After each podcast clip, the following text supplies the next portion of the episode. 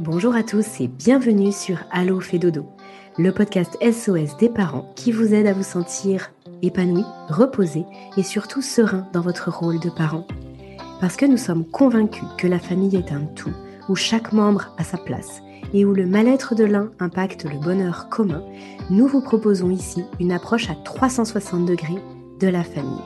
Nous vous parlons de votre quotidien sous tous ses angles. Vos enfants, vous, en tant que parents, mais aussi et surtout la qualité de la relation sont au cœur des sujets de chaque épisode. Toutes les semaines, je reçois des experts, des consultantes et des consultants, des professionnels de la petite enfance qui, à l'image de Caroline Ferriol, fondatrice du village Fédodo, ont tous en commun d'être passionnés et profondément bienveillants dans leur approche et leurs conseils. Nous parcourons ensemble les sujets qui vous intéressent, vous intriguent et vous troublent parfois. Car oui, en tant que parent, de nouvelles questions émergent chaque jour et les bonnes réponses font toute la différence. Très bonne écoute à toutes et à tous.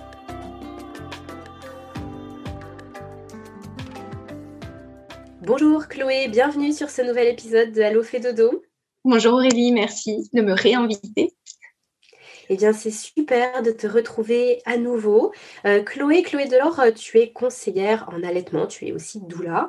En fait, tu es aussi maman, tu es aussi orthophoniste, donc plein de casquettes. Mais effectivement, sur le podcast, nous t'avons surtout entendu parler d'allaitement. Alors d'ailleurs, je vais reprendre les épisodes que nous avons enregistrés ensemble jusqu'à maintenant pour euh, les parents qui, qui nous découvrent et qui te découvrent aujourd'hui. Nous avons parlé du démarrage de l'allaitement, un vaste sujet, comment bien démarrer son allaitement. Euh, on a fait deux épisodes là-dessus ensemble et puis eh on a poursuivi notre aventure sur l'allaitement avec comment bien euh, mener un allaitement euh, non écourté, donc comment faire pour prolonger son allaitement et que ça se passe bien. Et aujourd'hui, nous allons parler du sevrage, puisque voilà, toute bonne chose a une fin que le sevrage euh, arrive à, quelques mois, à un an, à deux ans ou à trois ans. Tu, vas tout nous expliquer comment ça se passe, quand est-ce que c'est euh, le plus favorable pour, euh, pour l'enfant, pour la maman aussi, les différentes circonstances dans lesquelles ça peut se passer. Et puis, et puis, on va voir aussi quelques sujets qui vont tourner autour de cela. Chloé, avant de, démarrer, est-ce que tu souhaites nous dire où est-ce qu'on te retrouve, où est-ce que les gens qui, veulent aller plus loin avec toi euh, peuvent euh, voir ton travail et te contacter? Alors c'est possible euh, via ma page sur le, site Fedodo. Et puis sinon, c'est possible aussi sur mon site internet Naissance accompagnée. Et puis je suis aussi sur les réseaux sociaux, sur Facebook, Instagram, Naissance accompagnée également. Ça marche. Tout c'est vraiment important de le préciser parce que l'allaitement, là, le sujet sur le bah, qu'on traite ensemble, c'est tellement vaste, c'est tellement large que c'est bien d'aller euh, d'aller creuser, d'aller voir les posts, d'aller sur les réseaux, de voir aussi ce que tu proposes, les conseils, les accompagnements que tu fais, bien évidemment, parce que euh, malheureusement, même au bout de quatre épisodes, il y a encore tellement de choses que tu pourrais nous partager. Mais alors aujourd'hui, pour commencer, euh, je voudrais, avant de parler du sevrage, je voudrais qu'on revienne sur quelque chose qu'on avait commencé à évoquer la dernière fois. Euh, en, réécoutant notre, épisode de la dernière fois, donc le, numéro 3 qu'on a fait ensemble, euh, je m'étais dit, tiens, sur l'utilisation du tire-lait, il y a probablement des choses que tu pourrais nous partager en complément de ce qu'on avait vu. À savoir que le tire-lait, souvent, on pense que c'est uniquement pour, bah, pour faire une transition euh, pour euh, ne plus donner le sein à, son bébé. Euh, c'est peut-être erroné, en tout cas, c'est pas, c'est pas tout à fait comme ça. J'imagine qu'il faut le voir. On peut utiliser le tire-lait, même quand le lait, l'enfant, quand le bébé est uniquement au lait maternel. Et je voudrais bien que tu nous en parles un petit peu de cela. Oui, alors c'est vrai que le tire-lait, il y a vraiment des utilisations qui sont très diverses. Il y a des mamans qui n'utiliseront jamais le tire-lait hein, de tout leur allaitement, mais il y a quand même beaucoup de, situations où on peut avoir besoin d'un tire-lait et ça peut être euh, très ponctuel. Il peut y avoir déjà des raisons médicales parce que quand on a un engorgement, quand on a une mastite ou quand on a des douleurs euh, pendant l'allaitement à cause de crevasses, par exemple, eh bien, on peut avoir besoin euh, pendant quelque temps d'utiliser le tire-lait pour permettre justement de régler ces, problèmes médicaux, on va dire, durant l'allaitement. Ça peut aussi être des difficultés médicales du côté du bébé. un bébé qui va naître grand prématuré ou qui va avoir une pathologie néonatale qui va nécessiter qu'il soit peut-être hospitalisé pendant un temps ou qui va être trop faible pour prendre au sein, mais dont la maman souhaite quand même, enfin, un bébé dont la maman souhaiterait quand même donner son, lait, ça pourrait être euh, intéressant dans ces cas-là d'utiliser un tire-lait. Il y a certaines mamans aussi qui ont une particularité, qui vont avoir des, seins, les mamelons ombiliqués, donc avec le mamelon qui ne ressort pas. Euh, c'est pas forcément un souci parce que le bébé, euh, on l'avait vu dans les premiers épisodes, ne va pas s'accrocher au mamelon, mais va vraiment prendre le sein au niveau de l'aréole. Mais il y a certaines mamans qui trouvent ça plus confortable d'utiliser le tire-lait au départ pour faire ressortir le mamelon, pour pouvoir après donner le sein plus facilement. Donc ça peut être aussi cette utilisation ponctuelle qui est faite euh, du tire-lait. Euh, ça peut être, comme tu l'as rappelé, euh, bah, pour entretenir ou pour booster un petit peu la lactation dans certaines situations. Ça peut être pour une relactation. Il y a certaines mamans qui décident des premiers jours de vie de leur bébé de ne pas allaiter ou qui n'arrivent pas à, faire démarrer l'allaitement parce qu'elles sont pas forcément bien soutenues ou qu'il y a eu des difficultés particulières. Et puis après quelques semaines, vont avoir des regrets de ne pas avoir allaité. Mais du coup, il y a des mamans qui utilisent le tire-lait pour euh, faire une relactation et du coup démarrer en fait leur lactation, euh, même si elles n'avaient pas commencé à donner le sein à la naissance de leur bébé. C'est fou, je n'avais absolument pas connaissance de cela. Je ne savais pas que c'était possible. Et ça, ça fonctionne euh, bien ah, Oui, oui, ça fonctionne très bien. C'est un gros, enfin, c'est un peu comme les mamans tirent à l'étendre, c'est un gros investissement euh, personnel et puis en temps parce que c'est quand même pas forcément très gratifiant au début puisqu'on n'a pas son bébé au sein et qu'on est vraiment avec la machine, le tire-lait. Mais en tout cas, oui, oui, ça marche bien. Et il y a même euh, encore plus étonnant peut-être, c'est ce qui, enfin, on peut induire une lactation chez une femme qui n'auraient même pas accouché. Et notamment, on a quelques récits de mamans qui ont, par exemple, adopté un, jeune enfant ou, euh, ou des couples de mamans dont une, forcément, maman a porté le bébé, mais pas l'autre. Et on arrive chez certaines mamans, du coup, à, à, induire une lactation euh, grâce au tire-lait, alors parfois aussi avec, euh, avec une aide hormonale, etc. Mais en tout cas, c'est possible aussi d'utiliser le tire-lait dans ce contexte-là, qui est plus peut-être moins fréquent en tout cas, mais qui mérite peut-être d'en parler parce que ça peut ça peut ouvrir des, ouvrir des pistes pour certaines familles. Mhm. Euh, voilà, le tire-lait après peut être utilisé, bah, comme on en avait bien parlé, pour euh, bah, faire des réserves de lait quand on veut euh, pouvoir donner son lait à son bébé, même en, en son absence.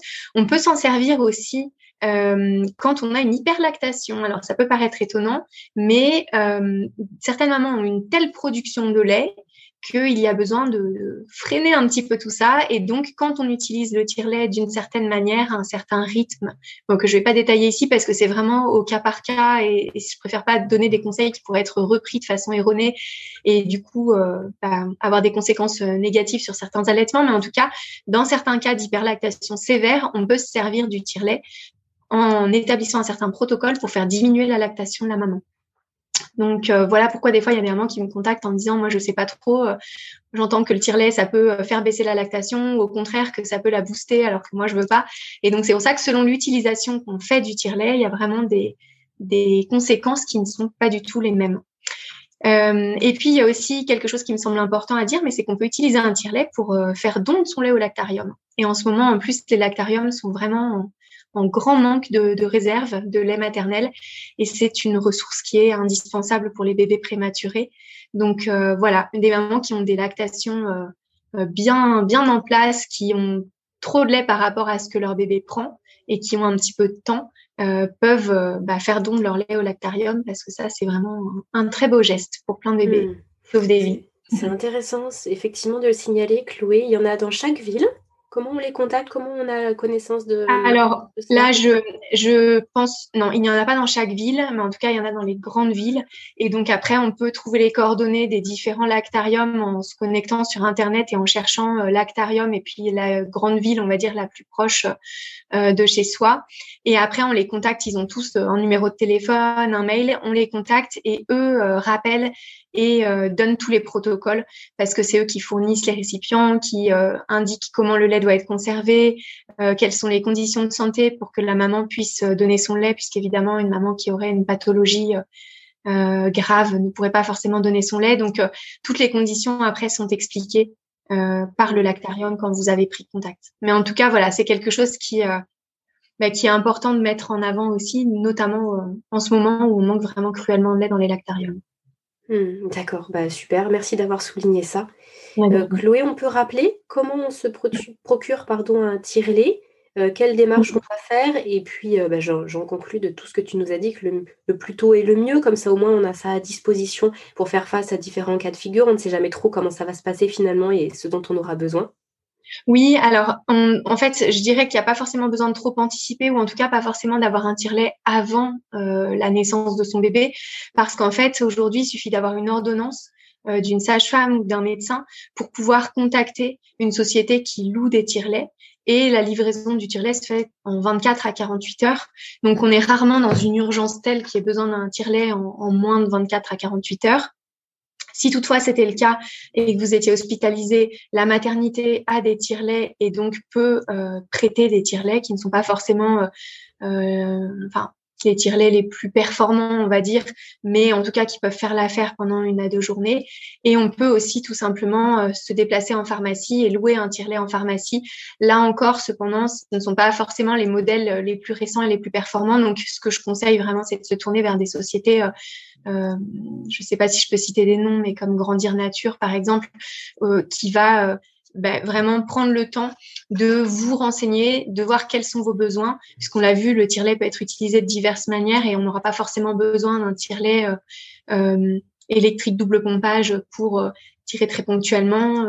Donc du coup, ce sont des gens qui sont formés à, à tout ça et qui vont pouvoir euh, prendre les mesures nécessaires pour fournir les bons kits de tétrelle, les bonnes tailles euh, pour ne pas euh, blesser la poitrine quand on tire son lait, qui vont se déplacer si besoin, qui vont venir vous expliquer comment ça fonctionne, comment on met en route, à quoi il faut faire attention, etc. Donc je conseille vraiment voilà de se tourner vers des, des sociétés dont c'est vraiment le, le, métier pour être bien renseigné et bien bah, bien accompagné. Je te propose que qu'on avance un petit peu sur notre thématique, Chloé. Donc effectivement, quand on a, euh, bah, on a bien démarré son allaitement, on l'a poursuivi, euh, le temps qu'on souhaite, ou en tout cas le temps qui était possible, et à un moment donné vient la question du sevrage. Comment on va faire pour sevrer bébé? Euh, parfois, ça peut arriver vite, c'est-à-dire qu'il n'y a pas vraiment le choix, il y a une question d'urgence. Parfois, eh bien, les mamans peuvent y réfléchir plusieurs semaines, voire plusieurs mois en avant. Parfois, c'est bébé qui ne veut plus téter. En fait, il peut y avoir mmh. plusieurs situations pour aller, euh, bah, pour que l'allaitement euh, s'arrête. Et avant la période de sevrage, donc le sevrage, tu vas nous en parler, mais avant l'arrivée au sevrage, il peut y avoir aussi ce qu'on appelle un allaitement mixte, à savoir, bien, il y a une partie d'allaitement maternel et puis une partie d'allaitement donc au biberon, mais pas au biberon avec le lait maternel, parce que ça, on en avait surtout parlé dans le précédent épisode, mais avec du lait maternisé. Ça, c'est possible et c'est possible euh, bien assez longtemps. Finalement, j'aimerais bien que tu puisses nous développer ça avant d'arriver au sevrage. Oui. Alors déjà, donc l'allaitement mixte, tu l'as rappelé, hein, c'est vraiment un allaitement euh, au sein partiel euh, sur un certain nombre de TT par jour qui n'est pas Enfin, on n'a pas un nombre euh, défini et on alterne donc euh, la mise du bébé au sein et la prise de biberon. Alors juste une question de terminologie, tu emploies le, le, mot lait maternisé. Aujourd'hui, normalement, c'est plus un mot qu'on utilise, c'est plus vraiment autorisé. On parle plutôt de préparation commerciale pour nourrissons, de PCN, parce qu'en fait, le lait maternisé euh, avait tendance à être trop proche du, du mot lait maternel et du coup, qui est un petit peu tromperie sur la marchandise entre guillemets puisque euh, c'est vrai que le lait, euh, les préparations euh, commerciales pour nourrissons sont quand même assez éloignées bah, de la composition du lait maternel. Donc c'est vrai que c'est un terme qu'on n'utilise plus. Je me permets juste de le préciser pour pour toutes les mamans. Oui, et tu fais bien de le préciser parce que moi je me rappelle pour enfin il y, a, quelques années en arrière du coup pour mon premier enfant je, connais, enfin, pour moi, c'était du lait maternel. Je ne connaissais pas la différence. J'avais appris la distinction après. Donc, tu fais bien de le souligner. Je ne savais pas que ce terme avait évolué. Donc là, on dit préparation commerciale pour nourriture. Alors, c'est clairement long. Tu, on parle de, on utilise l'abréviation, j'imagine. les PCN, voilà. Mais après, on, peut dire les artificiels, les en poudre. Mais c'est vrai que le terme le plus approprié, je crois maintenant, c'est préparation commerciale pour nourrissons. D'accord. ok, ça marche. Euh, il y a beaucoup de mamans qui arrivent en me disant mais euh, quel, euh, lait je peux choisir justement, etc. Alors ça, je vais pas, je vais pas faire, je vais pas m'étendre là-dessus parce qu'en fait, toutes les préparations pour nourrissons de toute façon bah, répondent à un cahier de charges très strict. Et donc j'ai envie de dire, il n'y a pas de bon ou de mauvais choix. Après, il y a évidemment des cas particuliers quand on a des, des intolérances ou des sensibilités particulière, par exemple aux protéines de lait de vache, ou quand il y a des bébés qui ont des tableaux de reflux gastro-œsophagien, etc. Il peut évidemment y avoir des laits plus adaptés que d'autres, mais sinon, j'ai envie de dire aux, parents qui écoutent qu'il n'y a pas besoin de se mettre une pression particulière pour savoir quel lait choisir, puisque vraiment, il y a quand même bah, voilà, comme je disais, un cahier des charges strict et donc on peut pas faire un, choix qui soit foncièrement mauvais. Donc sur ça, je vais pas m'étendre particulièrement. La lettre. Excuse-moi, juste pour rebondir sur ce que tu dis. Euh, alors tu, m'arrêtes si je me trompe, mais il me semble que la chose à regarder pour euh, le choix du, lait euh, artificiel, c'est le ratio entre oméga 3, oméga 6 et puis la, le pourcentage de protéines, parce que je me souviens qu'il y avait, j'avais acheté un, un, petit livret. Je crois que ça devait être le bon choix le bon choix pour nos enfants de, des éditions Thierry Soucard. Et justement, il faisait tout un comparatif entre les différents laits. Et le mieux, c'est, euh, enfin, c'était de faire attention à ces deux éléments-là. Tu me confirmes ou c'est, c'est pas vraiment très important? Je suis pas assez calée pour te. Enfin, j'ai, j'ai pas vraiment d'idée. Euh, je pourrais pas te dire. J'ai pas d'idée de normes de taux de protéines, etc. Donc, je t'avoue que je n'ai pas du tout euh, de. Enfin, étudié la question sur les différents laits artificiels. Donc, sur ça, malheureusement, je vais pas pouvoir donner de réponse. Bon, bah, alors. Euh, c'est ça. réflexion pour Après, je pense qui, qui, nous écoutent. Oui, voilà, ça peut être intéressant pour les parents qui se questionnent bah, de comparer simplement euh, les étiquettes de plusieurs laits et puis de voir ce qui semble, ce qui semble le plus approprié. Je suis pas sûre qu'il y ait de gros écarts euh, finalement d'une marque sur l'autre parce qu'à mon avis, il doit quand même y avoir une base qui soit à peu près la même. Mais c'est vrai qu'il y a peut-être quand même des variations entre certaines marques et donc ça peut être intéressant de faire la, la comparaison. Mais je, je suis désolée, je peux pas donner plus d'informations là-dessus en tout cas. Très bien. Bah, écoute, on, rebascule alors sur, euh, sur ce que tu nous, voulais nous dire sur l'allaitement mixte. Oui, donc par rapport à l'allaitement mixte, euh, il n'y a pas d'âge particulier. C'est vrai qu'en général, il y a une transition par l'allaitement mixte entre l'allaitement euh, à 100% et le sevrage. Mais il y a des mamans qui, dès, dès la maternité, vont décider de faire un allaitement mixte. Il y en a pour qui ça va être beaucoup plus tard et il y en a pour qui ça sera jamais. On passera d'un d'un allaitement à 100% à une alimentation après, euh, on va dire, solide à 100%. Mais du coup, il n'y a pas d'âge où on peut dire, bah là, on peut faire un allaitement mixte. Ça peut être à tout moment. En général, on préconise quand même, si les mamans sont OK avec ça, d'attendre les six premières semaines, que la lactation soit quand même bien mise en place de façon euh, complète. Et euh, après ça, on peut plus sereinement commencer un allaitement mixte. C'est vrai que c'est plus compliqué de faire perdurer un allaitement quand on a démarré tout de suite sur un allaitement mixte, mais c'est quand même possible. Hein. Je tiens à le préciser parce qu'il y a certaines mamans qui se disent, bah, si c'est pour euh, très vite passer sur du mixte Est-ce que ça sert euh, que j'allaite quand même une semaine, deux semaines? Oui, même quelques jours euh, d'allaitement, même juste la tétée de bienvenue euh, en salle de, en salle de naissance, c'est important et c'est intéressant pour le bébé. Donc, il n'y a pas de culpabilité à avoir si on évite sur un allaitement mixte. C'est toujours un allaitement mixte et donc il y a toujours du lait maternel et, c'est très bien comme ça.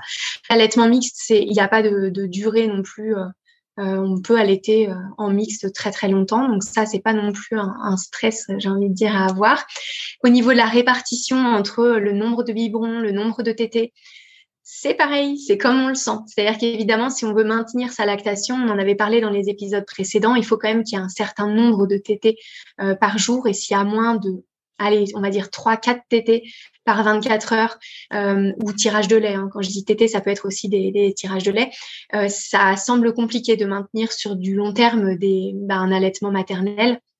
Donc c'est vrai que là, on risque vite de basculer sur un allaitement euh, à 100% euh, au biberon avec du lait artificiel.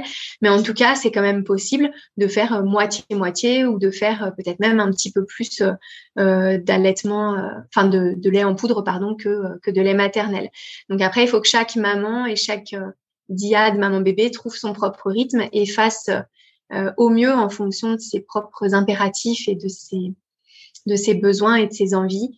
Euh, souvent, les mamans vont avoir envie de passer le relais sur euh, un biberon de nuit, par exemple, pour que le partenaire puisse euh, donner un biberon la nuit et que la maman puisse avoir quelques heures pour se reposer.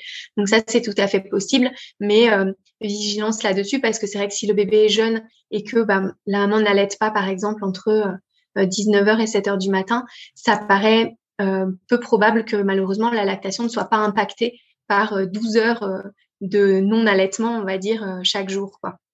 Donc, idéalement, si on peut souffler quelques heures la nuit, c'est peut-être bien de donner une tétée euh, le plus tard possible le soir, donc aux alentours de 22h30, 23h si c'est possible. Et puis, bah, après, voilà, d'avoir quelques heures de répit euh, dans la deuxième tranche de nuit, mais en tout cas, qui est pas dès, dès les premiers mois de vie de l'enfant une grande plage horaire sans tétée ou sans tirage de lait, parce que là, ça, ça, clairement, on met en jeu sa lactation. Alors j'ai plusieurs questions, Chloé. La première, c'est quelle est la différence finalement entre ce qu'on disait dans l'épisode précédent, le fait de donner un biberon de lait maternel, et là le fait de donner un biberon de lait en poudre? Finalement, pourquoi on choisirait le lait en poudre alors qu'on peut tirer son lait et puis euh, donner son propre lait au bébé? Mais disons que quand tu veux donner euh, ton lait, ça veut dire qu'il faut que tu le tires. Et donc, ça veut dire que pour certaines mamans, c'est quelque chose qui est trop contraignant ou pas possible à mettre en place ou qu'elles n'ont pas envie de tirer leur lait. Et donc là, en effet, bah, du coup, euh, le, lait, enfin, le lait industriel est, tout indiqué puisqu'il faut bien nourrir ce bébé. Donc, si on tire pas son lait, il faut qu'il y ait quelque chose euh, qui vienne, qui vienne compléter. Mais en effet, si la maman est OK pour, pour tirer son lait, elle peut très bien tirer son lait et le faire donner par un tiers au biberon. Mais là, on est dans, j'imagine qu'on est dans le cas où voilà, une maman euh, n'aurait pas la possibilité ou pas l'envie ou pas le temps ou pas l'énergie de tirer son lait et du coup euh, aurait envie quand même de garder quelques quelques tétés euh, dans la journée pour quand même permettre à son enfant d'avoir les bienfaits du lait maternel, mais de pouvoir malgré tout nourrir son enfant sur les autres repas. Donc on pense à une maman par exemple qui a repris le travail et qui pourrait allaiter le matin, en fin d'après-midi, en soirée. Et puis pour, euh, pour euh, qui, bah, en journée, il y aurait des, des biberons euh, voilà, parce que par exemple, il y a certains, bah voilà, certaines euh, catégories professionnelles où c'est beaucoup moins facile d'avoir un temps ou d'avoir un endroit où tirer son lait. Et puis il y a certaines mamans qui sont pas du tout à l'aise avec le tire-lait ou qui vraiment allaitent leur bébé, bah, à la fois pour les bienfaits de leur lait, mais également pour l'aspect euh, euh, relationnel avec leur bébé et qui ne sont pas intéressés par le fait de se dire, bah, je tire mon lait et je suis en tête à tête avec mon tire-lait pendant mmh. X demi-heure ou heure par jour. Donc voilà, ça peut être une façon de se dire, voilà, je maintiens le les tétés euh, quand je suis avec mon bébé. Et puis par contre quand c'est pas le cas et eh ben je, je donne un lait de substitution à ce moment-là. Question sur la température du lait puisque forcément bah, le lait le lait pour bébé lorsque c'est l'allaitement maternel il est, il est tout chaud 37 degrés. Euh, il sort directement de la source. Et puis pour le lait euh, bah, en poudre comment on fait? On le fait chauffer? Ou alors bébé s'habitue à boire du lait froid? Ou alors à température ambiante si l'eau était bah, dans, dans, la cuisine comment ça se passe? Alors, les bébés sont très adaptables et donc, euh, si on leur donne du lait froid, euh, oui, ils s'adapteront, mais c'est vraiment pas ce qui est euh, conseillé, préconisé, parce qu'en fait, la nature est bien faite et quand un liquide arrive à, à 37 degrés dans, dans l'organisme du bébé, il est directement à la bonne température pour que, au niveau du, enfin, au niveau morphologique, il y ait les petits clapets qui s'ouvrent pour laisser passer le lait au niveau de l'estomac. Et ce petit clapet euh, ne s'ouvre pas si le lait enfin, si le liquide qui arrive n'est pas à 37 degrés. Et si le clapet ne s'ouvre pas, ça stagne jusqu'à ce qu'il soit à la bonne température. Et donc forcément, on imagine bien que euh, du lait qui stagne avant de pouvoir passer vraiment comme il faut dans l'estomac, euh, ça crée des reflux, ça crée des inconforts, ça crée des douleurs digestives, etc. Donc non, vraiment, là, ce qui est recommandé, c'est de toujours donner le lait à 37 degrés euh, pour que ça soit optimal pour l'organisme du bébé et pour qu'on fatigue pas son organisme à venir réchauffer le lait qui lui arrive tout froid pour qu'après il puisse passer dans l'estomac et continuer son trajet. Donc oui, le lait, euh, que ça soit du lait artificiel ou euh, du lait qu'on aurait tiré, mis au frigo, etc., il faut idéalement le redonner à 37 degrés au bébé pour qu'il soit plus confortable. Mais après, bon voilà, si très occasionnellement on est pris de court et qu'on ne peut pas réchauffer, un bébé euh, peut s'habituer à, boire du lait froid ou plus frais, mais c'est pas ce qu'on préconise. Et je, précise qu'on fait chauffer l'eau et pas euh, le biberon complet. Je ne sais pas si tu veux nous en dire deux mots, parce que ça, c'est pareil, ce sont des choses que qu'on apprend euh, quand on devient parent. Mais c'est vrai que la question se pose, peut se poser en fait. Est-ce que je fais réchauffer mon biberon complètement? Est-ce que je refais réchauffer que l'eau? Est-ce qu'il y a un risque pour la, qualité de, la poudre? Ouais, en général, on préconise plutôt de euh, mettre la poudre euh, sèche, de faire chauffer l'eau et puis après de mélanger les deux. Ça se mélange mieux déjà que de mélanger euh, l'eau froide, le, la poudre et puis de mettre à chauffer, de remélanger après. Donc en général, on fait plutôt ça dans cet ordre-là. Et puis en plus, il y a une histoire de conservation. Donc c'est vrai qu'on tant que la poudre est sèche, elle peut se conserver euh, ben, plusieurs semaines, on va dire, euh, dans la boîte, bien fermée, etc. À partir du moment où c'est mélangé avec l'eau, ben là, on conseille de consommer ça dans l'heure qui suit. Donc euh, c'est vrai que c'est, bah, en général, on fait le mélange au dernier moment et on fait chauffer l'eau séparément avant de la verser sur le sur le lait en poudre. Question aussi sur la quantité. Quand, on allait son bébé, on ne sait pas forcément quelle quantité il prend. Mm. Si on n'a pas donné de biberon de lait maternel, ben, on ne se rend pas vraiment compte. En fait, il boit jusqu'à ce qu'il lâche le sein. Quand on introduit un biberon de lait en poudre, euh, sur quoi on se base? Comment on sait à peu près euh, ce qu'on doit mettre? Quel est le, signal qui fait qu'on n'en met pas assez, qu'on en met trop? Alors, si on est plutôt un parent confiant, on peut essayer de se dire qu'on fait confiance à son bébé et donc on essaye avec une, petite quantité, enfin une, quantité moyenne, on va dire, et puis on voit en donnant le, biberon de façon euh, physiologique, c'est-à-dire sans aller trop vite, en permettant au bébé de faire des pauses, etc. On voit à peu près ce qu'il prend sur, euh, sur un repas. Et puis on essaye peut-être de se caler par rapport à ça. Après, si on a besoin vraiment de repères, on peut euh, simplement aller voir dans le carnet de santé, par exemple, quelle quantité de lait en général on donne à l'âge de son bébé. Et si par exemple on dit euh, que euh, un bébé de tel âge doit prendre environ 600 euh, millilitres dans la journée, on peut essayer de diviser cette quantité sur 24 heures par le nombre de prises alimentaires du bébé dans la journée. Et par exemple, pour un bébé qui va prendre 6 prises alimentaires, eh ben, on va faire 600 divisé par 6 et on va être à peu près bah, sur des quantités de 100 millilitres. Et donc, on peut se dire, bah voilà, on imagine que il prend bah, 100 par tété et que donc on va donner 100 par biberon ça peut permettre de se donner comme ça un ordre d'idée. Mais c'est vrai que ça, après, il y a des indications, enfin voilà, sur les boîtes de lait, etc. En général, on donne des indications par âge. Mais ça, c'est surtout pour les enfants qui ne sont que au biberon.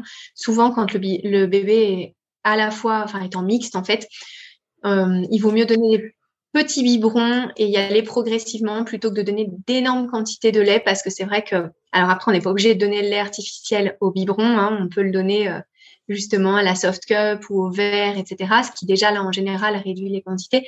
Mais si on donne nos biberons, c'est vrai qu'on a tendance à avoir des, biberons qui coulent vite, des tétines qui coulent vite et du coup des bébés qui prennent trop par rapport à leurs besoins et qui sont donc après inconfortables au niveau digestif et qui vont peut-être avoir euh, du mal après à reprendre le sein avec euh, avec un débit qui est moindre et une quantité qui est euh, peut-être moindre aussi. Donc je conseille plutôt d'y aller petite quantité par petite quantité et de voir un peu comment le bébé s'adapte et puis bah, de réévaluer après en conséquence. C'est vrai que si le bébé euh, réclame manifestement qu'il a et dit qu'il a encore faim, bah, à ce moment-là, on peut redonner un petit complément euh, sans problème. Je rebondis sur ce que tu viens de dire au niveau du transit. À quoi on peut s'attendre lorsqu'on démarre un allaitement mixte? On a un bébé qui était uniquement au sein et qui commence à avoir quelques biberons On peut s'attendre à tout, soit que ça se passe très bien et qu'il n'y ait aucune aucune difficulté particulière, aucune variation, notamment si on introduit le lait artificiel en petite quantité. Il n'y a pas forcément d'impact. Après, il y a des bébés qui vont se retrouver euh, avec euh, bah, plutôt une constipation. Euh, et puis, à l'inverse, certains bébés qui vont se retrouver avec un transit plutôt accéléré. Donc, c'est pour ça qu'on préconise d'y aller vraiment petit pas par petit pas, de pourquoi pas démarrer par des, des biberons où on mélange deux tiers de lait maternel et un tiers euh, de lait artificiel. Et puis de voir, voilà, déjà là comment ça se passe. Et puis petit à petit d'inverser la tendance, de passer à deux tiers de lait artificiel, un tiers euh, de lait maternel. Et puis si ça se passe toujours bien, de passer à un biberon 100% euh, lait artificiel et puis d'y aller vraiment, voilà, un biberon par jour, et puis après peut-être un deuxième, etc., pour que bah, le transit du bébé ait le temps de s'adapter et de s'ajuster. C'est sûr que si du jour au lendemain, on passe euh, tout de suite sur euh, deux ou trois biberons euh, assez conséquents avec un lait que l'enfant n'a jamais consommé, ça peut être plus compliqué pour lui de s'ajuster sur quelques, jours, quelques semaines. Et alors, euh, en termes de timing, donc tu disais qu'on pouvait démarrer un allaitement mix à, tout moment, en fait, en fonction des, besoins et puis des situations de, chaque famille. Euh, si on commence au moment de la diversification alimentaire, est-ce que selon toi, il y a euh, un inconvénient à faire ça? Est-ce qu'il y a des précautions particulières? Parce que du coup, ça fait beaucoup de nouveautés pour bébé. Comment ça se passe? Alors, c'est pas. Enfin, c'est sûr que voilà, le bébé euh, s'adapte à plein de choses, mais c'est vrai que si on peut éviter de lui faire euh, plein de changements d'un coup, c'est plus confortable pour lui. Donc peut-être que si c'est possible pour la famille, en fonction là encore du rythme et des possibilités, mais si c'est possible de différer un petit peu les choses et de peut-être commencer euh, soit par euh, diversifier, puis une fois que le bébé est plutôt bien diversifié, de, passer sur un allaitement mixte, ou à l'inverse, de déjà démarrer un petit peu sur un allaitement mixte avec un lait différent, et puis après d'introduire la diversification, ça peut être pas mal. Après, voilà, il y a des bébés qui s'adaptent très bien quand du jour au lendemain, on passe sur une diversification avec, euh, bah voilà, par exemple le biberon du midi, euh, on est sur un lait, lait artificiel ou sur des laitages ça peut très bien marcher. Mais c'est vrai que ça fait beaucoup de choses du coup à gérer d'un coup pour un, pour un bébé. Donc, il y en a certains pour qui ça va être plus compliqué de, suivre le rythme avec toutes ces nouveautés. Donc, si on a la possibilité, on y va très tranquillement et on fait les choses les unes après les autres. Si on n'a pas le choix, et eh ben à ce moment-là, on tente et puis on voit bien et on s'ajuste après en fonction des réactions euh, de son bébé. On se fait confiance et on leur fait confiance. Hmm. C'est la clé. C'est la clé, c'est vrai. Et alors du coup, en parlant de confiance, ça c'est souvent quelque chose qui, euh, qui, met les mamans euh, en porte-à-faux et pour lesquelles elles n'ont pas vraiment confiance dans le fait de bien faire, bien sûr. C'est justement pour le sevrage, pour arrêter l'allaitement. On se met souvent beaucoup de pression pour, euh, pour démarrer et on n'imagine pas qu'on va se mettre de la pression pour arrêter. Alors moi, j'en parle parce qu'à titre personnel, ça a été une grosse source de stress pour moi. Je ne savais pas comment faire pour, euh, pour mon premier petit garçon. Je ne savais pas non plus ce qui était le mieux pour lui. Je ne savais pas ce qui était le mieux pour moi. J'avais peur que ce soit très, très inconfortable, voire douloureux.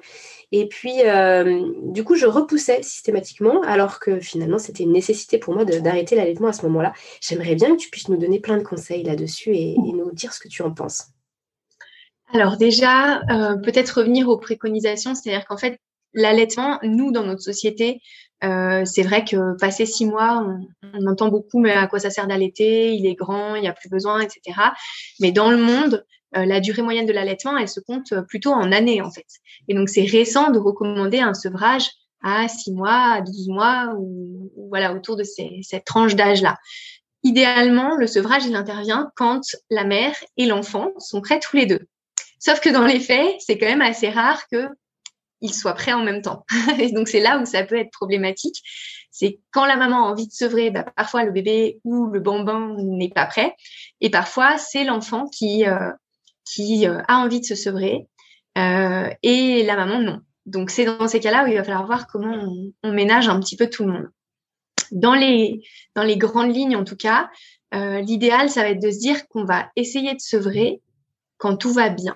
Ça peut sembler paradoxal, mais en fait, bah, comme on peut réussir son allaitement en étant dans des conditions de sérénité, etc., et ben son sevrage, on peut aussi le réussir ou au contraire le rater entre guillemets, c'est-à-dire en avoir un mauvais souvenir ou une mauvaise expérience parce qu'on a fait ça de façon précipitée ou parce qu'on a fait ça parce qu'on n'avait pas le choix.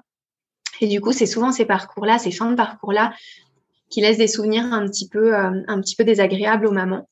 Ce que j'appelle un sevrage euh, bah, pas approprié, pas optimal, ça va être sevré quand la maman est euh, épuisée, découragée.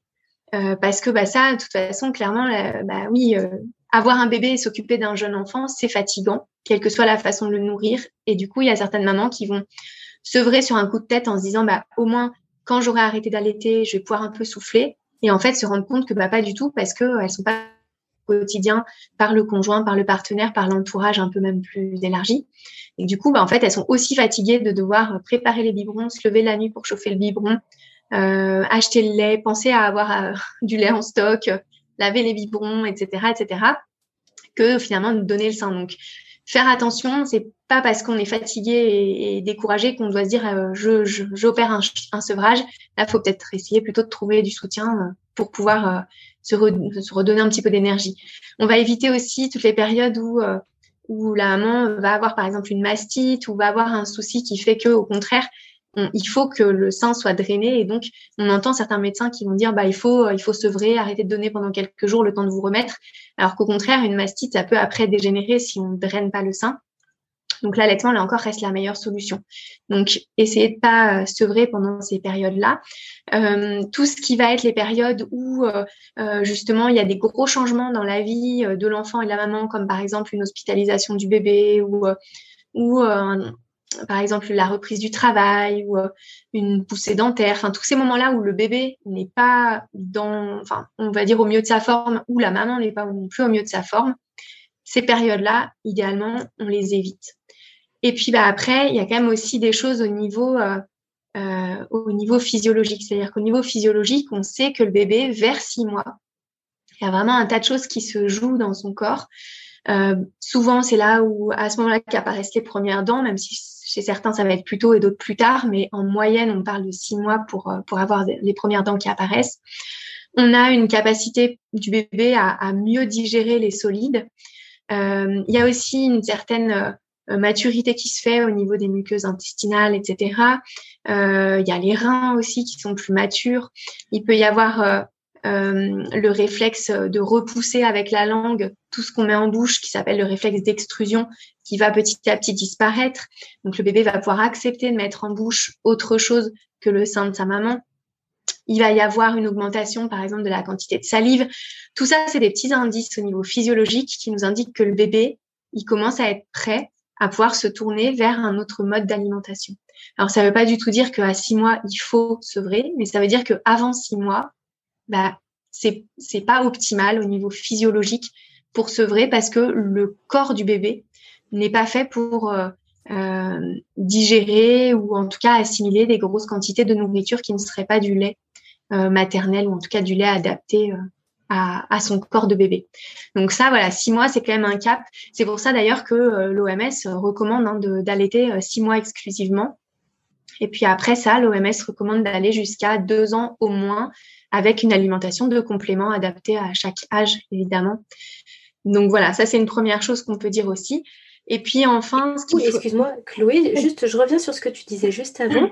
le fait que de ne pas arrêter euh, lorsque euh, bah, bébé, par exemple, euh, est douloureux, malade ou a fait des dents, c'est l'aspect confort, l'aspect réconfort, l'aspect psychologique pour lui. C'est ça que tu voulais dire?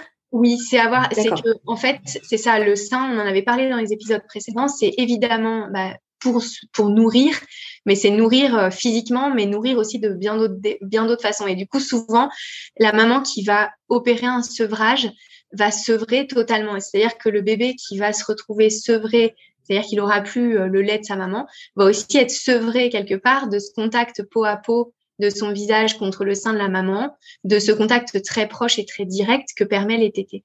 Mhm. Si une maman arrive à sevrer, mais continuer à pouvoir se proposer ses temps de peau à peau, etc., ça serait encore différent. Mais là, souvent, quand on veut sevrer, bah, on évite de mettre euh, le sein euh, sous le nez du bébé. Donc souvent, c'est vraiment quelque chose qui se joue où euh, le bébé se retrouve entre guillemets privé à la fois de la nourriture qu'il connaissait, mais aussi de tout ce contact qui est très réconfortant. Et donc, quand le bébé est déjà dans une période de fragilité où on peut imaginer qu'il a besoin de justement beaucoup d'ocytocine pour faire face à la difficulté qu'il traverse, si en plus de sa nourriture habituelle, on lui retire son moyen de réconfort habituel et la source de, de, bien-être, on va dire, euh, bah, c'est vrai que ça, il y a des chances que ça se passe de façon euh, difficile et donc que la maman se remette encore plus en question sur le choix qu'elle aura fait et puis éventuellement regrette d'avoir dû euh, opérer un petit peu un passage en force pour ce sevrage. Donc c'est pour ça qu'on essaye de choisir une période où idéalement tout va plutôt bien. Après, c'est aussi une question euh, même euh, hormonale et émotionnelle par rapport à la maman, puisqu'on a vu que quand on allait, il y a beaucoup d'hormones encore qui entrent en ligne de compte. Et donc c'est pareil, les, les, hormones en fait quand on quand on va sevrer euh, diminuent très brutalement euh, en tout cas assez rapidement. Et du coup, bah, si la maman est elle-même dans un état, euh, je sais pas, de, de, déprime passagère ou dans un moment où elle n'est pas très à l'aise dans son quotidien et où elle se sent pas pas au top, euh, de se priver finalement de cette ocytocine-là, de ces hormones qui finalement sont les hormones du maternage, de l'attachement, de l'amour, euh, et que d'un coup les taux chutent parce que bah, le sevrage intervient, ça peut mettre la maman en difficulté émotionnelle encore plus que ce qu'elle n'était, et du coup bah, évidemment peser sur, euh, sur la vie familiale ou sur euh, la relation euh, maman-bébé, etc. Donc c'est pour ça que c'est quand même bah, pas recommandé de, de, choisir un moment où c'est délicat dans la famille pour opérer un sevrage. Alors après, il y a des moments où de toute façon, il y a un sevrage soudain qui est, j'ai envie de dire, imposé par la situation. Je pense à certaines pathologies comme par exemple un cancer qu'il faudrait traiter de façon radicale très rapidement euh, voilà, il y a quelques très rares cas aussi de d'engorgement de lymphangite qui nécessitent qu'il y ait une interruption de, de l'allaitement pendant. Alors parfois c'est transitoire, parfois c'est plus long, hein, comme dans le cas d'un cancer, mais en tout cas il y a parfois besoin de faire un sevrage soudain, mais c'est souvent beaucoup plus difficile justement à, à accepter à la fois pour la mère et à la fois pour le bébé. Donc du coup c'est des choses qui peuvent être accompagnées justement, et puis bah qui vont peut-être euh, enfin peut-être voilà avoir une perspective de se dire bah oui on fait un sevrage parce que c'est une obligation mais peut-être que bah, il y aura une possibilité de relancer la lactation dans quelques jours ou quelques semaines selon la situation. Euh, ça peut être un, un, sevrage soudain mais transitoire malgré tout. Donc c'est quelque chose voilà à, à, avoir en tête si jamais on a la possibilité de choisir le moment du sevrage. Euh, les petits conseils pour, pour, pour le sevrage, ça va être bah, idéalement d'adapter le sevrage à la routine de son bébé, c'est-à-dire de voir ou de son bambin, de voir quelles sont les tétées qui sont les plus importantes. Et donc, par exemple, on va se dire, je vais supprimer la tétée qui semble être la moins importante dans la journée de l'enfant. Donc, si par exemple la tétée euh, la moins importante, c'est euh, celle, je sais pas, en milieu de matinée avant qu'il soit euh, déposé chez la nounou, bah, celle-là, peut-être qu'on va pouvoir la faire sauter, essayer de trouver un différent pour dire au revoir à l'enfant et lui expliquer que bah, là, il part chez la nourrice. Et du coup, on va supprimer uniquement cette tétée-là et rester sur ce rythme-là avec juste une tétée de moins pendant deux, trois jours. Et puis, si ça s'est bien passé comme ça, au bout de deux, trois jours, on peut se dire, bah, allez, j'enlève une deuxième tétée. Et on va y aller comme ça progressivement en retirant une tétée par une tétée jusqu'à ce qu'on arrive à bah, plus du tout de tétée ou alors euh, une tétée qu'on va garder, euh, par exemple la tétée du matin, qu'on va garder pendant encore quelques semaines pour faire une transition vraiment douce et puis bah, après, évidemment, de toute façon, la lactation va vraiment diminuer de façon importante. Moins on aura de tétée, moins la lactation va être euh, performante. Et donc, bah, au fur et à mesure, l'enfant risque d'être moins en demande parce que s'il n'y a plus de lait, euh, il sera moins en demande du sein. Donc, du coup, on peut, si on a le temps et qu'on n'est pas pressé non plus pour son sevrage, on peut essayer de se dire, voilà, on enlève une tétée tous les deux, trois jours, en commençant par les tétées les plus faciles à enlever et en enlevant en dernier les tétées qui sont les plus réconfortantes et les plus importantes pour le bébé et ou pour la maman. Euh, alors après, toi, tu, enfin, ce qui peut être important aussi, c'est de, de, dans ces moments-là, bien accompagner son bébé, c'est-à-dire de verbaliser les choses et de, de, de, compenser un petit peu le, au niveau des marques d'affection qu'on va lui porter, puisque bah, le, sein, il est réconfortant, il est, c'est, c'est un câlin pour l'enfant, et du coup, si on lui enlève ça, euh, le risque, c'est qu'il soit pas bien, non seulement parce qu'on lui change un peu ses habitudes, et puis aussi parce qu'il est en manque de contact physique, de, de câlins, de tendresse, etc. Donc, pas hésiter dans ces cas-là à bien mettre en mots et puis à, à quand même conserver des gros câlins euh, et des moments de, de, douceur et de partage avec son bébé pour qu'il se sente pas mis à l'écart. On peut faire un sevrage alimentaire, mais pas faire un sevrage euh, trop brutal pour l'enfant en termes aussi de, de proximité physique, parce que là, du coup, c'est c'est la double difficulté pour euh, pour l'enfant. Et puis après, tout à l'heure, tu me demandais par rapport à la maman, tu disais, tu avais peur que ça soit douloureux, etc. C'est vrai que ça peut être douloureux. C'est aussi pour ça qu'on préconise un sevrage euh, petit à petit, parce que c'est sûr qu'une maman qui euh, donnerait encore beaucoup le sein et qui du jour au lendemain ne, donne, ne le donne plus du tout et ne tire pas son lait, là oui, évidemment, on risque un engorgement, on risque des mastites, etc. Donc ça, c'était vraiment pas conseillé. Donc en fait, ce qu'on peut faire, c'est vraiment essayer de de vider un petit peu le sein, juste ce qu'il faut pour être confortable. On va pas tirer son lait ou exprimer du lait comme si on voulait eh ben, faire un stock de lait euh, mmh, pour le remplir un oui. Mmh. Voilà, exactement. On va juste exprimer le nécessaire, le surplus, on va dire, pour se sentir confortable. Et au fil du temps, les, le corps va recevoir le message qu'on a besoin de moins en moins produire et donc va réduire la lactation au fil des jours. Mais c'est aussi pour ça qu'on y va progressivement, c'est parce que ben, le corps de la maman doit pouvoir s'adapter à cette nouvelle demande en baisse et ne peut pas faire un mode on-off euh, en 24 heures. Après, si vraiment on a des douleurs, on peut euh, euh bah, mettre du froid, donc des poches de glace entre deux tétés. On peut faire des cataplasmes d'argile. On peut mettre du chaud aussi. Certaines mamans vont être plus soulagées par le chaud et du coup, par exemple, prendre une douche chaude pour permettre qu'il y ait un petit peu de lait qui s'exprime. donc voilà, on évite tout ce qui va serrer euh, donc les soutiens-gorge trop serrés, euh, les écharpes de portage, etc. Parce que ça, ça peut venir justement comprimer les canaux lactifères et, et être douloureux. On, on, continue à bien boire à sa soif, mais par contre, on va pas euh, surconsommer euh, d'eau. Il y a certaines mamans qui voient que c'est mieux, enfin qui vont être, qui vont diminuer un petit peu la consommation de sel et qui du coup seront, seront plus confortables en consommant un petit peu moins de sel. Et puis après, bah, c'est la patience, puisque de toute façon, la, la, production de lait va vraiment diminuer progressivement, graduellement. En gros, euh, chez des mamans qui n'auraient pas d'hyperlactation euh, extrême, en deux semaines en général, euh, il y a plus ce besoin d'exprimer son lait pour être confortable. Donc c'est voilà, c'est à avoir en tête et se dire un petit peu de patience, voilà. Si jamais la maman décide de sevrer son bébé assez tôt, c'est-à-dire dans les cinq premiers mois, on va dire, c'est ce que je te disais, on va remplacer une tétée par un biberon tous les trois jours environ, tous les deux, trois jours. Et on va comme ça permettre à la lactation de diminuer progressivement. euh, si c'est après cinq mois, même après cinq, six mois, on va remplacer progressivement les tétés plutôt par un repas avec des solides. Comme ça, ça peut éviter en fait d'avoir à faire en plus la transition avec le biberon, etc. Et ça peut permettre quelque chose d'un petit peu plus naturel et finalement d'embrayer sur euh, sur une diversification alimentaire où là l'enfant n'aura pas à s'habituer à un nouveau contenant, à un nouveau lait, à un nouveau, enfin à la diversification. Et du coup, ben, on, on maintient des tétés et on donne des repas solides, on introduit des solides sur certains repas. Donc ça peut être une stratégie pour les enfants un peu plus grands à partir de cinq mois, voire même euh, voire même six mois oui, oui, parce que cinq mois, la diversification alimentaire ne fait que commencer, donc il n'y a pas vraiment un repas complet.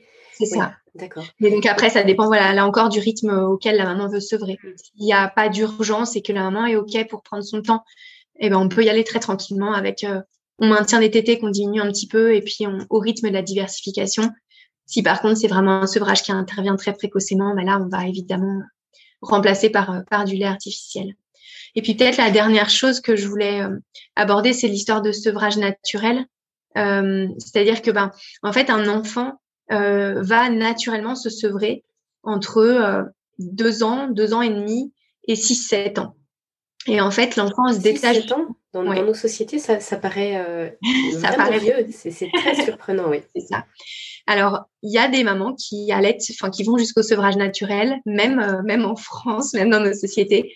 Mais par contre, la plupart ne le disent pas parce qu'en fait, c'est encore malheureusement euh, bah, méconnu et puis très mal vu. Et du coup, bah, on passe difficilement à travers les, les, commentaires, les jugements, etc. Donc, il y a beaucoup de mamans, enfin beaucoup, oui, si, je, en tout cas dans l'entourage, dans mon entourage professionnel, j'en rencontre, euh, qui vont au sevrage naturel et qui du coup euh, euh, l'assument, mais euh, en font maintenant une histoire, on va dire, personnelle et n'ont pas besoin de, de dire les choses hors du cercle familial. Mais en tout cas, voilà, c'est une possibilité d'aller jusqu'au sevrage naturel. Un enfant qui va se sevrer spontanément avant deux ans, on parle plutôt de sevrage induit, parce qu'on voit que bah, naturellement, physiologiquement, là encore, un enfant de moins de deux ans ne, ne, ne demande pas à se sevrer. Donc, si jamais il y a un sevrage avant deux ans du fait de l'enfant, ou du moins c'est ce qui semble à la maman, c'est forcément, forcément que le sevrage a été induit. Soit parce qu'on a introduit beaucoup de biberons et que du coup l'enfant euh, trouve plus facile de prendre le lait au biberon qu'au sein puisque euh, euh ça coule plus vite et, et que c'est donc moins, ça fait moins d'efforts pour lui. Euh, soit parce que, euh, enfin voilà, il peut y avoir des, des, raisons diverses et variées, mais en tout cas, avant deux ans, un bébé qui se sèvre, sèvrerait tout seul, ce serait plutôt quelque chose d'induit. Et du coup, le, le sevrage naturel, c'est parfois plus l'enfant grandit, plus c'est compliqué pour la maman. Et donc là, on peut après, plus l'enfant grandit, là encore, euh, mettre ses conditions et faire un allaitement euh, négocié. Je ne sais pas si on peut appeler ça comme ça, mais en tout cas, dire à son enfant, bah moi voilà, je, je t'allaite, je suis encore ok pour t'allaiter. Par contre, tu es grand et tu n'as plus besoin de téter euh, toutes les deux heures ou euh, tu n'as plus besoin de téter euh, quand on est à l'extérieur. Et du coup, la maman peut aussi poser ses conditions et ses limites et dire à son enfant de deux ans et demi, de trois ans ou plus grand, ben voilà, je suis OK pour t'allaiter. Par contre, je t'allaite seulement quand on est à la maison et qu'il n'y a pas d'autres personnes que nous. Je suis OK pour t'allaiter, mais par contre, euh, je t'allaiterai pas quand on sera chez papy mamie. Ou enfin voilà, on peut chacune poser ses conditions et réussir comme ça à aller vers un sevrage assez assez doux, assez lent, où on va permettre à l'enfant de cheminer en lui faisant comprendre que bah il y a des situations où c'est plus possible pour la maman, en tout cas, d'allaiter, qu'il y a des moments où la maman a besoin aussi de se retrouver et donc elle ne veut plus donner le sein. Et la maman, elle aussi, fait ce cheminement de son côté parce que bah c'est aussi une relation où la maman se donne beaucoup cette relation d'allaitement. Elle donne physiquement, elle donne psychiquement, elle donne émotionnellement. Et, du coup, euh, même une maman qui a envie de sevrer, c'est quand même quelque part euh, très souvent un petit deuil ou en tout cas un passage qui est pas anodin. Et du coup, de, de s'offrir finalement ce sevrage euh, lent, eh ben ça permet à tous les deux, à l'enfant et à la maman, de prendre ce temps de cheminer, de se questionner et puis de se dire que bah voilà, ça a été une sacrément belle aventure et qu'on on se respecte jusqu'au bout l'un l'autre dans ses besoins, dans ses euh, dans ses possibilités de donner, de recevoir et qu'on est ok quand ça s'arrêtera tous les deux et qu'on est bien aligné avec cette décision-là. Ben oui, c'est super. De terminer là-dessus, Chloé. Merci pour ce message. Euh, merci pour, euh, pour tous les conseils. Là, alors, il me reste une dernière question. Euh, c'est par rapport au, retour de couche. Est-ce que le retour de couche arrive forcément à la fin de l'allaitement? Est-ce que si on fait un allaitement mixte, ça va accélérer le retour de couche? Est-ce que c'est plusieurs mois après la fin de l'allaitement? Je te propose juste que, voilà, de nous donner un petit peu ton bah, ton expérience par rapport à ça avant de conclure cet épisode alors là, encore, tout est possible. Certaines mamans vont avoir un retour de couche euh, très rapidement les premières euh, semaines, les premiers mois après, euh, après l'accouchement, bien qu'elles allaitent à la demande plus de 8, 10, 12 fois par jour. Et donc, il y a d'ailleurs souvent de la déception et de l'incompréhension parce qu'on entend que l'allaitement va bloquer euh, les hormones qui permettent le retour de couche, l'ovulation, etc. Mais en fait, chez certaines mamans, ben, ça ne suffit pas. Et donc, euh, malgré un allaitement à la demande, il y a certaines mamans qui ont un retour de couche euh, très rapide, comme si elles n'allaitaient pas. Et il y a d'autres mamans chez qui le corps va vraiment se mettre en sommeil pendant des années, enfin pendant des mois, voire des années. Il y a des mamans qui ont leur retour de couche aux deux ans de leur enfant, par exemple, qu'elles allaitent encore, bien qu'elles allaitent beaucoup moins que, quand c'était les, premières semaines ou les premiers mois. Mais il y a des mamans qui ont vraiment un corps voilà, qui se met en sommeil pendant la durée de l'allaitement. Et donc, euh, il n'y a aucune euh, prédiction possible. Je note quand même, mais c'est pas quelque chose de scientifique, c'est plus quelque chose de mon expérience personnelle. J'ai souvent des mamans qui, euh, quand elles ont eu plusieurs enfants et qu'elles ont allaité plusieurs enfants, ont une histoire qui se répète un petit peu. Et une maman qui aura eu un retour de couche assez tôt, bien qu'elle allaitait à la demande, et eh ben aura un peu le même même retour de couche assez tôt pour un deuxième.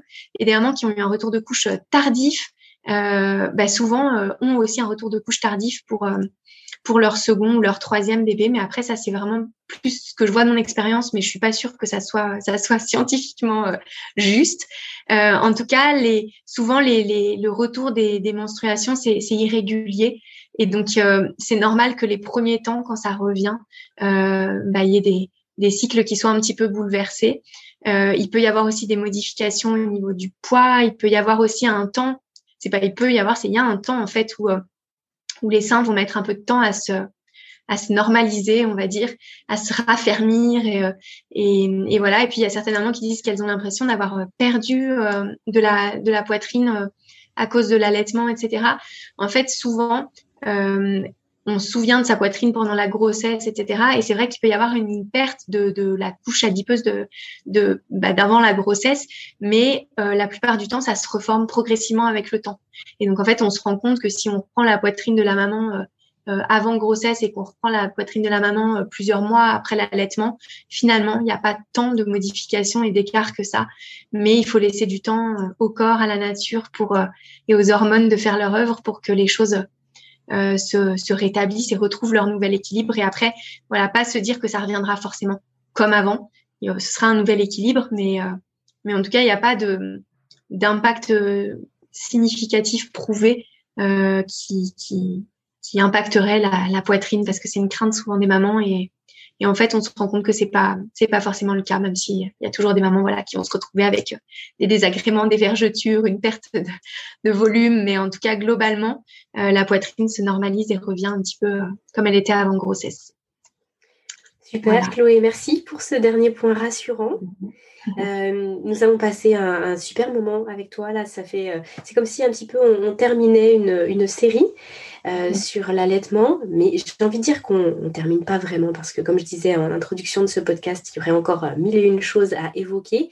Et puis, on aura probablement la chance de se retrouver euh, prochainement dans les mois qui arrivent pour un autre sujet sur l'allaitement. Et en tout cas, je te remercie pour ce temps que tu nous as accordé. Je vais remettre toutes euh, les informations qui te concernent en description de ce podcast pour que les parents qui nous écoutent puissent aller euh, bien voir le travail que tu fais et puis euh, éventuellement te contacter pour aller plus loin et être accompagné.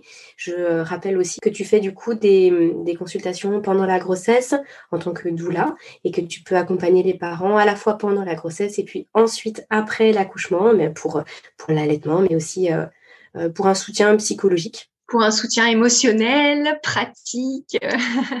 c'est vrai que c'est voilà, on parle plutôt de soutien parce que je ne suis pas une profession médicale, donc c'est vrai que le terme de consultation, etc., ça peut prêter à confusion et ça peut euh, euh gêner les sages-femmes ou les euh, les consultantes IBCLC qui sont qui sont vraiment formées de façon très très très pointue sur l'allaitement. Donc c'est vrai que je parle plutôt moi de, de rencontres d'informations sur l'allaitement, de rencontres d'informations prénatales, postnatales. Mais en tout cas, oui, euh, je te remercie de rappeler que voilà, je peux proposer euh, un soutien à tout moment en termes de, enfin par rapport à l'allaitement en tout cas, ça peut être de l'information donnée avant quand on ne sait pas si on veut allaiter, pourquoi on veut allaiter. Euh, ça peut être un soutien pour démarrer son allaitement quand on n'a pas été euh, bien bien épaulé à la maternité par exemple, euh, au retour à la maison. Et puis bah, évidemment, je, je peux être présente également pour soutenir justement dans tout le parcours d'allaitement au moment du sevrage. Donc euh, donc voilà, je te remercie en tout cas de d'avoir rappelé tout ça et je te remercie pour ton invitation. C'est vrai que je n'aurais pas cru faire un podcast et encore moins quatre épisodes il y a quelques semaines. Donc je te remercie de m'avoir donné cette opportunité de de sortir de ma zone de confort. et puis de partager, tous ces conseils-là et de, mm. démocratiser aussi euh, certaines informations et de, rassurer les, parents. Eh bien super, merci euh, Chloé pour ce temps ensemble et puis à une prochaine fois. Merci Aurélie, à bientôt. À bientôt. Cet épisode touche à sa fin, il est l'heure de se quitter, mais pas pour très longtemps. On se donne rendez-vous la semaine prochaine avec de nouveaux invités. Pour retrouver l'ensemble des experts du village Fédodo, c'est sur fedodo.fr que ça se passe. Le lien est dans la description. Vous appréciez le contenu que nous vous proposons sur Allo Fédodo Alors dites-le nous. Sous forme de commentaires, de partages ou de petites étoiles, vous participez à soutenir le podcast et à le rendre encore plus visible sur l'ensemble des plateformes. Merci et à très bientôt